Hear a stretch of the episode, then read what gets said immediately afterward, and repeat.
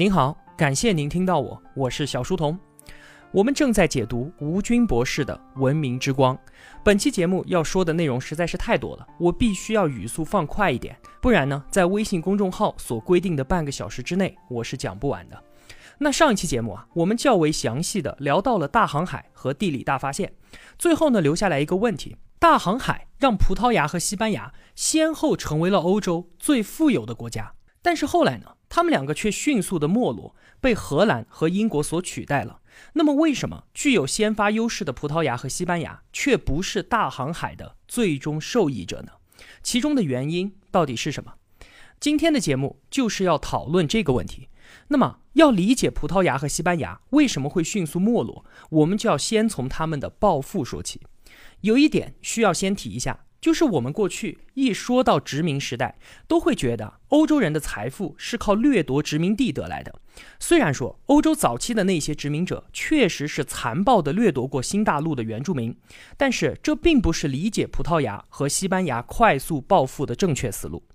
我们回到当初真实的历史场景。就能够一目了然地看到，与欧洲人自己通过创造所获得的财富相比，掠夺来的只是占非常小的一部分。他们两个的殖民地当初主要是集中在非洲的南部，还有美洲，但是那些地方的经济都是非常落后的，大约就只相当于我们中国的商朝以前上古时期的水平。那玛雅文明被西班牙人灭绝的时候，都没有进入到青铜时代。那你想啊，你去掠夺石器时代的文明，能够抢到多少钱呢？西班牙人就算是把非洲西海岸居民的历代财富全部拿走，恐怕都不如达伽马从印度带回来的几船货值钱。而西班牙呢，确实是在灭亡了印加帝国之后，掠夺了大概六吨的黄金。但是啊，即便是干了这样一票大的，得到的黄金也不过是后来西班牙黄金开采量的百分之三而已。那么，他们两个在短短的几十年里面。累积起来的巨大财富，真正原因是什么呢？其实啊，上期节目中已经给出了答案了。今天我们再总结点名一下。先来说葡萄牙，它的绝大部分财富毫无疑问就是来源于东西方的贸易。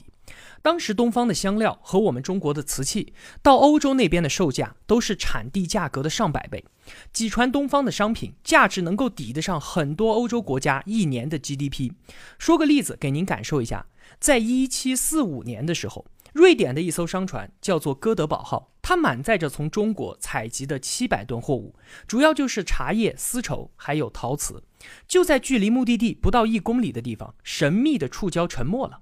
那由于是在近海，就赶紧组织人去打捞，打捞上来了百分之三十的货物，其中呢，丝绸和茶叶都被水浸泡过了，没法用了，能够卖钱的就只有瓷器。但是啊，就是这百分之三十都不到的商品，在出售了之后，不仅支付了哥德堡号这一次长达两年的中国之旅的全部成本，还让投资人获得了百分之十四的利润。那如果这艘船它不沉没的话，货物估值在二点五亿瑞典银币，这可是相当于瑞典当时一年的 GDP。而且这个时间是在一七四五年，这个时候可是比达伽马在时间上已经晚了一个半世纪了。利润已经小了一个数量级，由此我们可以想象，葡萄牙早期的贸易是有多么的暴利。而西班牙呢，它的暴富来源就是在美洲发现的几个巨大的金矿和银矿。此后的一个多世纪里面，西班牙人从那个地方带走了一万七千吨的白银和一百八十多吨的黄金。当时世界上百分之八十三的金银全部都在他手里面了。那么，从刚才的表述当中，我们可以很直观地感觉到，这两个国家，一个就是靠欧亚贸易中的巨额利润，另一个就是靠开采金山银矿。但是啊，不管是哪一种，说实话都不需要太大的力气。如果说这两个国家能够善待这一笔财富，把它们用于发展工业、投资教育和科技，那么今天的历史很有可能会被改写。但是啊，财富来得太快、太容易，有时候反而不是一件好事。这就如同我们今天所说的暴发户一样，有了钱之后，他们两个都走上了同一条道路，就是花钱。之前的节目我们也讲到，西班牙从美洲挖出来的银子有三分之一都是用来购买我们中国的商品了，那就是消费奢侈品嘛。甚至有人认为啊，明朝灭亡和后期西班牙向我们中国输入的白银减少有关系。可见西班牙当时对于中国贸易贡献之大。那除了购买奢侈品，他们还修建了很多华丽的宫殿，还有教堂，像是西班牙美轮美奂的王宫，也就是那个时候用银子给堆起来的。除此之外，相比于挥霍，更没有意义的事情就是发动了宗教战争。战争除了破坏之外，什么价值都没有产生。而这样一来，最终的结果就是，那既然钱可以轻松的赚到，和直接从地里面挖出来，那我们何必还要从事那些又脏又累的生产呢？久而久之，这两个国家的工业极度的萎缩，后来干脆连地都不种了。本来气候非常适合发展农业的伊比利亚半岛，反而完全在依赖粮食的进口。在这里，作者说，每当看到中国对于土地 GDP 的依赖，就希望决策者们能够看到葡萄牙和西班牙的教训。后来呢，西班牙用黄金和白银建立起了强大的海军、无敌舰队。一五八零年，兼并了葡萄牙，成为了历史上第一个日不落帝国。但是啊，无数的白银加上强大的舰队，并不能够构成一个伟大的国家。它的科技、工业和农业都是极其的落后。等到无敌舰队被英国打败了之后，它的殖民地纷纷独立，而自己呢，也很快沦落成了欧洲最穷的国家。在这一点上，西班牙和前苏联很相似。大航海让财富像潮水一样的涌入伊比利亚半岛，然后又像潮水一样的退去，只留下了奢靡享受的风气。从中受益的只有王室、冒险家，还有少数的贵族，而大多数的国民除了承担通货膨胀之外，衣食住行都没有什么明显的改善。这两个国家的衰落，用作者的一句话来概括，就是说，随着大航海和地理大发现的进展。世界已经进入到了一个全新的时代，但是这两个依然身处在旧时代的国家是没有资格来领导伟大的新时代的。葡萄牙和西班牙的崛起伴随的是王室和宗教的强化，而这和当时欧洲文明的发展趋势正好相反。以意大利为代表的其他地区，宗教的势力在衰落，城邦兴起，并且出现了资本主义萌芽。西班牙和葡萄牙反而在强化中央集权和封建统治，他们的航海探险和资本主义的发展没有什么必然的联系。大航海所带来的财富也并没有用于工业的发展。统治者们害怕新兴的阶级，也就是资本家和商人们发展起来挑战他们的地位，因此啊，有意的限制了工商业的发展。在这一点上，和我们中国乾隆、康熙时期很像。虽然啊，看上去是达到了一个盛世，但这只不过是在维护一个没落的旧制度罢了。这个盛世不过是农耕时代最后的辉煌。他们都不知道啊，近代国家的富强是需要依靠新兴的工商业。任何国家在新时代到来的时候，如果不改变旧的制度，那么必然衰落，甚至是灭亡。这就是葡萄牙和西班牙衰落的原因。我们现在再来看荷兰和英国是如何崛起的。首先是荷兰，荷兰的崛起值得我们好好的去研究一下，因为无论从哪个角度来看这个国家，它都不具备成为世界大国的条件。首先，它的地理和气候条件就非常的差，有三分之一的领土都在海平面以下。如果没有复杂的水利设施的阻挡，荷兰人口最稠密的地方每天都要被潮汐淹没两次。这个地方的气候寒冷潮湿，从九月到第二年的四月，全部都是冬天。而且什么自然资源都没有，土地也不适合谷物的生长。这个地方在历史上远离了所有的主要文明，但是啊，就是这样一个当时只拥有一百五十万人口、土地只比台湾大一点点的国家，竟然主宰了世界长达一个世纪之久。长期以来，荷兰最大的产业就是捕鱼，猎捕一种银色的飞鱼。因为发明了一种腌制保存的方法，就让他们可以说是垄断了飞鱼这一种自然资源。但是光靠捕鱼还是养不活所有人的。那在休渔期，大部分的渔民都会利用自己的渔船给欧洲其他地方的人运送货物。后来慢慢的发展，也经历了不断的竞争和创新，荷兰就有了海上马车夫的名声。当西班牙和葡萄牙将亚洲和美洲的货物运到伊比利亚半岛之后，再由荷兰人运送到欧洲各地。要想知道荷兰人是怎么富起来的，只要看一看我们熟悉的浙江温州就可以了。温州它自己是一个没有什么矿产资源的地方，雁荡山又将它和内地隔绝开来，陆地交通非常的不方便。但是啊，温州靠海。而且温州人又能够吃苦耐劳，就从海路跑到各地去做生意，再把赚回来的钱带回老家开办工厂，从事加工业。而荷兰人也是一样的，他们通过捕鱼和海运挣到了一点钱之后，发展起了工业。荷兰人都非常的务实，而且喜欢经商，对于政治啊，并没有什么太多的兴趣。在一五四三年的时候，西班牙国王通过政治联姻的方式取得了荷兰的统治权。当西班牙宣布荷兰是西班牙神圣不可分割的一部分的时候，荷兰人认同了这种说法。当西班牙重新划分荷兰的行政区域的时候，他们坦然地接受了。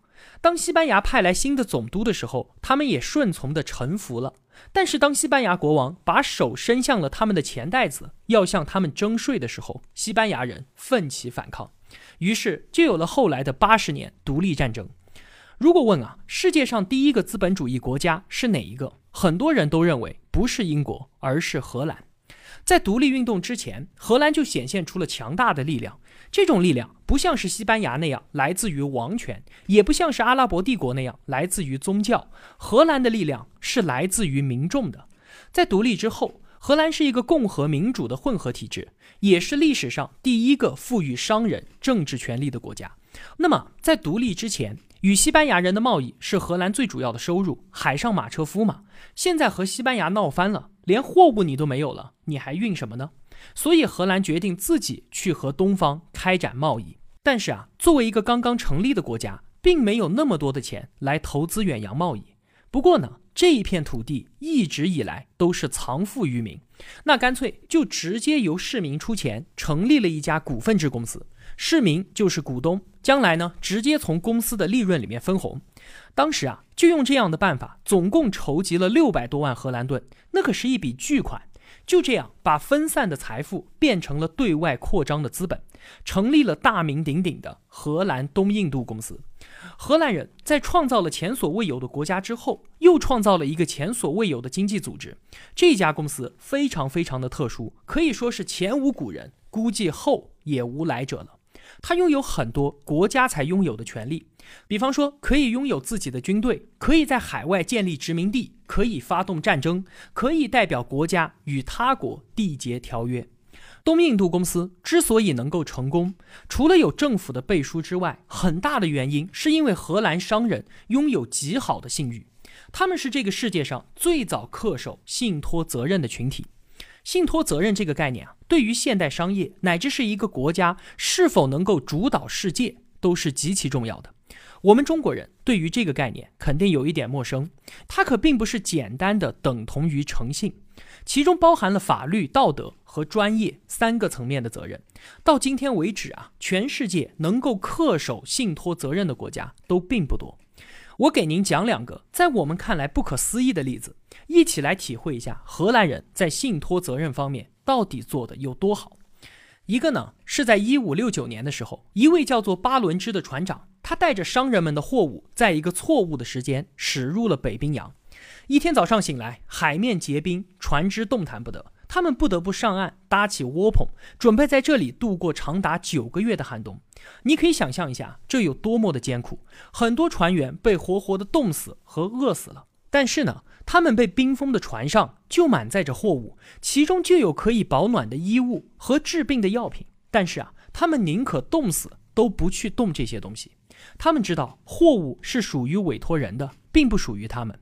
荷兰船员就这样在生命和信托责任之间选择了恪守信托责任，这是一件在那些奉行人不为己、天诛地灭的国度难以置信的事情。但就是这样的行为，日后为荷兰商人们带来了长远的利益，帮助荷兰占领了海上贸易的世界市场。第二个例子是荷兰的阿姆斯特丹银行，它与美第奇银行背后有一个上百年的传奇家族做后盾，可不一样。它的信誉完全是靠自己建立起来的。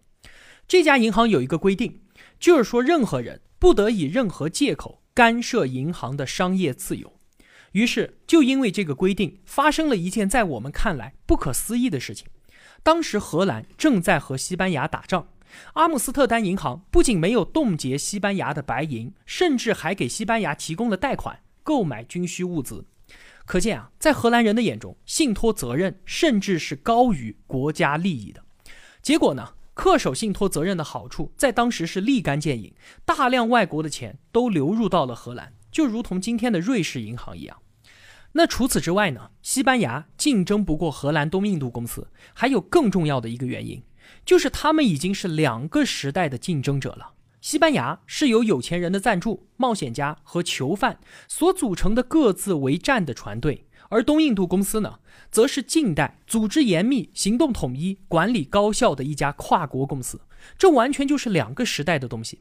西班牙和葡萄牙的舰队都是独立核算的。如果哪个船队能够平安的回来，他们就能够收获可观的利润。但是如果船沉没了，或者是被海盗抢劫了，那么投资人自然就血本无归。在这样的氛围里面，生意它都是一锤子的买卖。但是荷兰东印度公司则完全不一样。他们所追求的是长远的利益，在公司成立的前十年都没有派发过股息，而是将全部的利润投入到对外贸易和修建基础设施上面。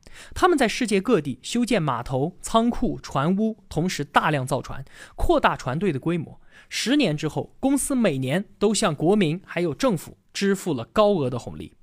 世界上啊，人们的所作所为都在不断的证明着一个真理。一个只维护少数富人的国家，虽然可以强大一时，但是绝对难以持久。那刚才说到东印度公司的分红，您可能会问：荷兰人为什么能够忍受十年不分红呢？这可不是什么觉悟高和有远见，而是因为他们发明了一种全新的资本运作机制。只要你愿意，你可以自由的交易手中的股票，把它变成现金。这就有点像是 Facebook 和阿里巴巴在上市之前，公司内部员工可以交易股票一样。更进一步，荷兰人就发明了今天的股市。这种全新的投资方式的出现，就使得大量的国外资金进一步的涌入荷兰，使得经济更加的繁荣。一六二五年，荷兰的移民在大洋彼岸的曼哈顿岛周围建立起了他们的新家园，取名为阿姆斯特丹。在那个地方，最终建成了世界最大的股票交易市场。今天，这个城市叫做纽约。在17世纪，荷兰成为了世界资本市场的中心，创造了金融业信用这个概念。他们通过信用给商业和个人贷款，因此啊，可以说是荷兰人创造了现代的经济制度。那好，关于荷兰的崛起，我们稍微总结几句。首先是制度上的差异。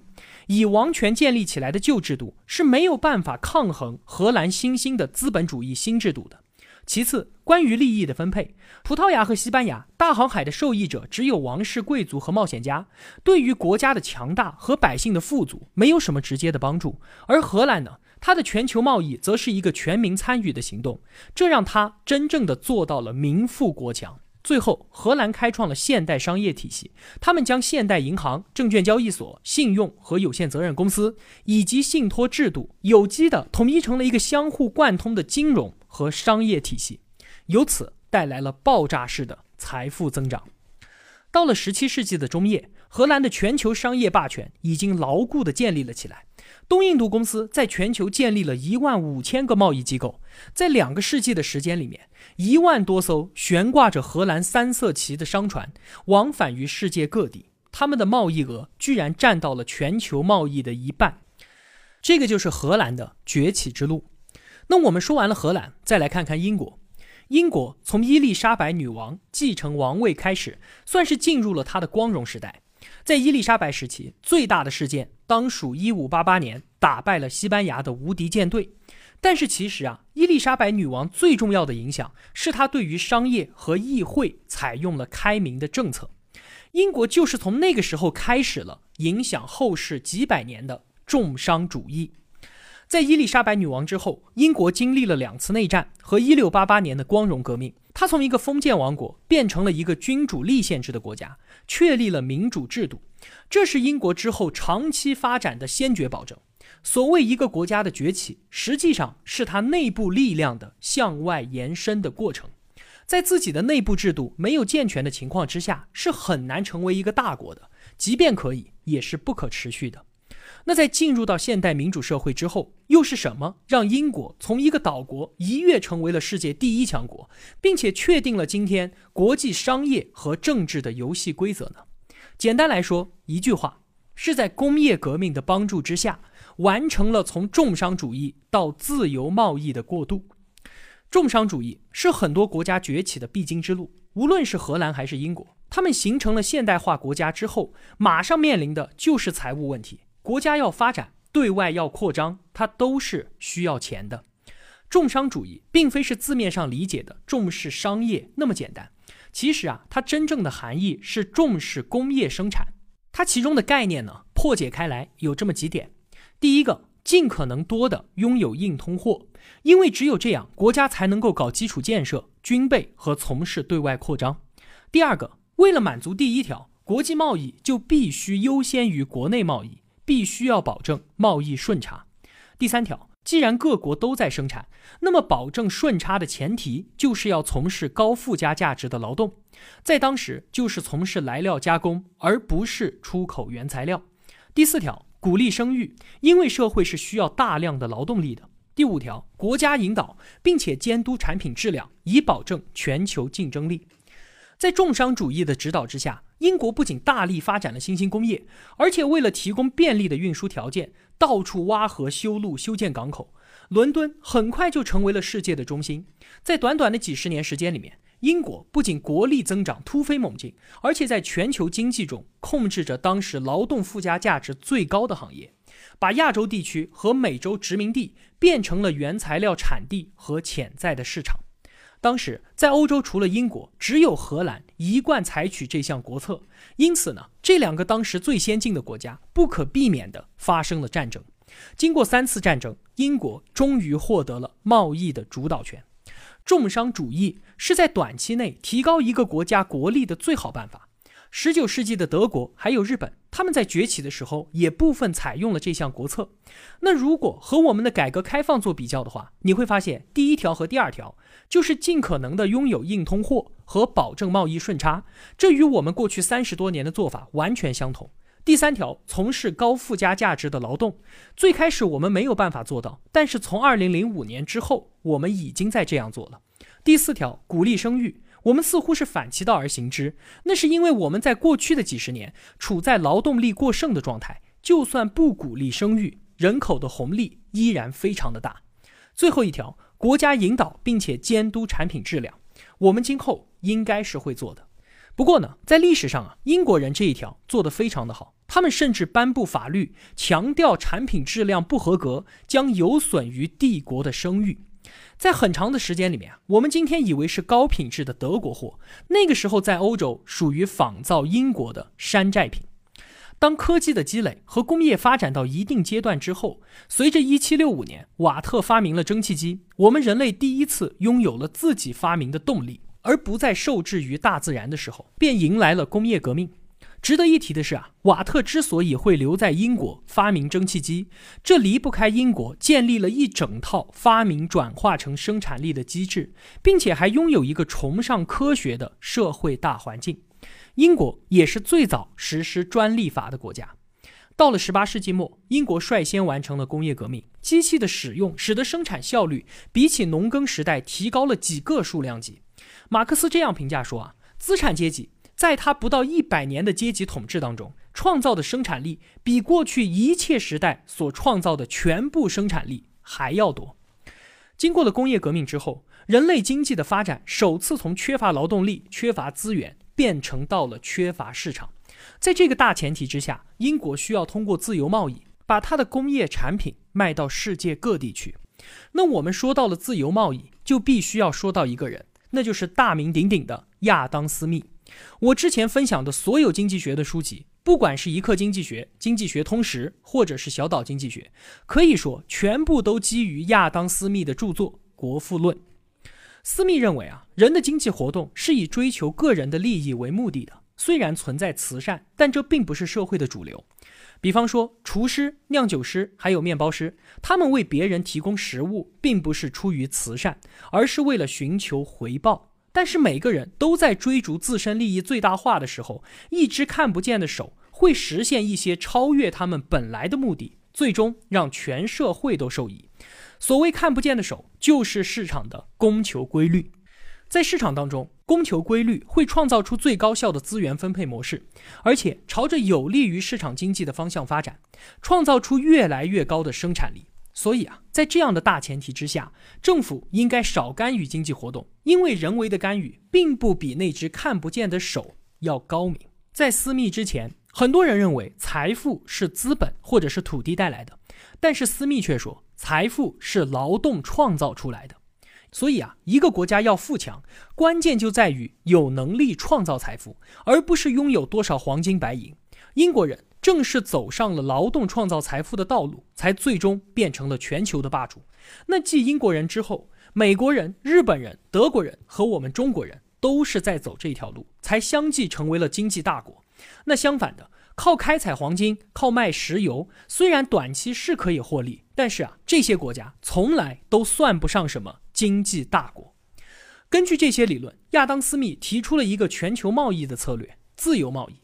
他说啊，英国虽然可以持续的通过贸易保护主义，靠武力征服来保持商业的垄断地位，赚取金钱，但是如果选择自由贸易，英国可以赚到更多的钱。于是啊，到了十八世纪末，欧洲对外贸易不再是从亚洲进口商品，而是把本国的商品卖到世界各地去。如果说荷兰人奠定了现代的商业基础，那么英国人则确立了现代经济和商业的游戏规则。对比今天的经济现象，你会发现啊，当今的经济生活并没有跳出当年英国人所确立的这些规则。今天看不见的手依然在发挥着它的作用，劳动分配更加的细致，合作更加紧密，劳动者的作用越来越明显。用今天的名词，这就叫做人才战略。两百年前的竞争让社会和经济变得更加的有活力，今天依然如此。政府的职能越来越像亚当·斯密描述的那样，只保留了基本的功能。贸易开始全球化，世界各国因此也获得双赢。为什么英国人会统治世界呢？是因为他们确立了这所有的一切。吴军在这一章的最后说啊，人们一般会把某些大国的崛起归结为国家强大、经济发达、政治稳定，以及国民和政府之间的相互信任等等。但是这些，它都不是荷兰和英国主导世界最根本的原因。这些因素确实可以建成一个强大的国家，却不能够保证它可以主导世界。荷兰和英国首先是解决了政治体制的问题。相比于当时另外两个殖民大国葡萄牙和西班牙，荷兰和英国首先就赢在了体制上。这种政治体制不仅沿用至今，而且在世界上得到普及。我们可以给这种体制找出很多的毛病，但是啊，既然它已经被全世界大部分国家所接受，那么英国和荷兰主导了世界上大部分的事物，也自然在情理之中。当然了，今天很多人会强调创新在国家发展中的重要性，不过思想上的创新比技术上的创新更加的重要。十七世纪，荷兰人率先崛起，靠的是他们创造出了一系列现代商业法则和金融制度，这其中就包括信托责任、股份公司、股票交易所、现代银行和信用制度。英国不仅继承了所有的这一切，而且通过推行自由贸易，建立起了全球的市场。虽然这一项工作后来是交给了美国来主导，一直到二十一世纪才算完成。对于经济活动，英国人将原先需要通过权力来管理的经营和工商业变成了市场经济，让从业者自由竞争，通过看不见的手来调节他们。在英国的极盛时期，坐上王位的维多利亚女王在位时间长达六十四年之久。在这半个多世纪的时间里面，这位女王养育了一大堆的子女，让其后代遍布欧洲各个王室。但是她几乎从来都不过问国事。而恰恰是这位什么都不做的女王，开创了让英国人自豪的维多利亚时代，因为她让那只看不见的手发挥了力量。自美洲新大陆被发现以来，真正意义上世界范围内的强国只有荷兰、英国还有美国这三个海权国家。法国、德国和前苏联这样的陆权国家，从来就没有成为全球范围内的第一强国。荷兰、英国、美国三国的政治和经济制度都是一脉相承，在市场经济的发展过程中进行了交接棒式的继承和创新，并不断的完善相应的法律制度。今天啊，就某项改变世界的发明来说，我们可以找到任何国家的重要发明。但是今天的全球经济和贸易体系以及商业规则，则是这三个国家创立的。虽然大英帝国现在武力不在，但是全球经济和贸易体系还在，各国还在努力融入其中。这可能是英国统治世界的根本原因吧。好了，今天的节目就是这样了。我用跨越山海的一路相伴，希望得到您用金钱的称赞。我是小书童，我在小书童频道与您不见不散。